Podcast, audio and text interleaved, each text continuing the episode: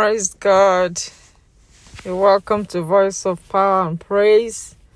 In today's episode, our topic is prayer that avails and prevails.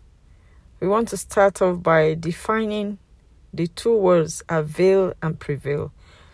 To avail means prayer that is useful, that is beneficial, that is not in vain, prayer that goes a long way and is not wasted prayer that comes with results and prevails, of course, also means to win, to overcome every obstacle, every barrier, turning the obstacles to miracles.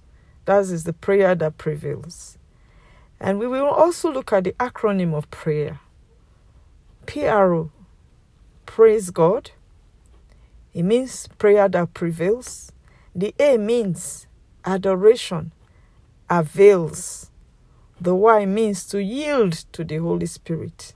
And the E means to be expectant. When we pray, we must expect good results according to the Word of God. R means to receive speedy answers. Here are some qualities of prayer as well.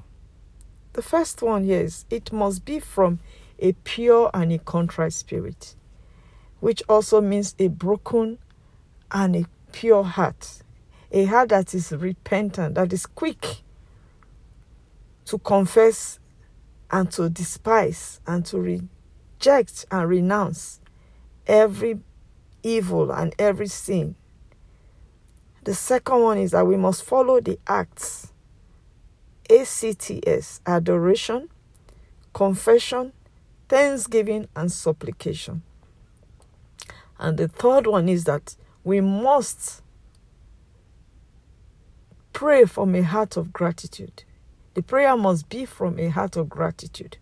Psalm 100, verse 4 to 5 tells us to enter into his gate with thanksgiving and into his courts with praise. Number four is that we must not be anxious. Anxiety does not change anything.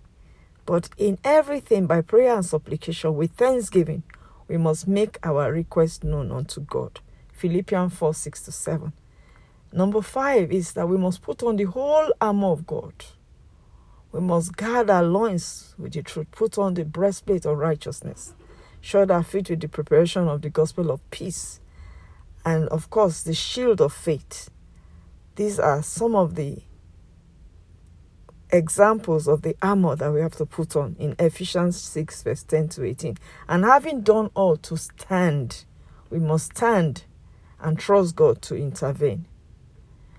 Number six is that we must, the prayer must be done by faith and in faith. Hebrews chapter 4, verse 1 says the same word was preached, the same promise, but it was not mixed with faith by some.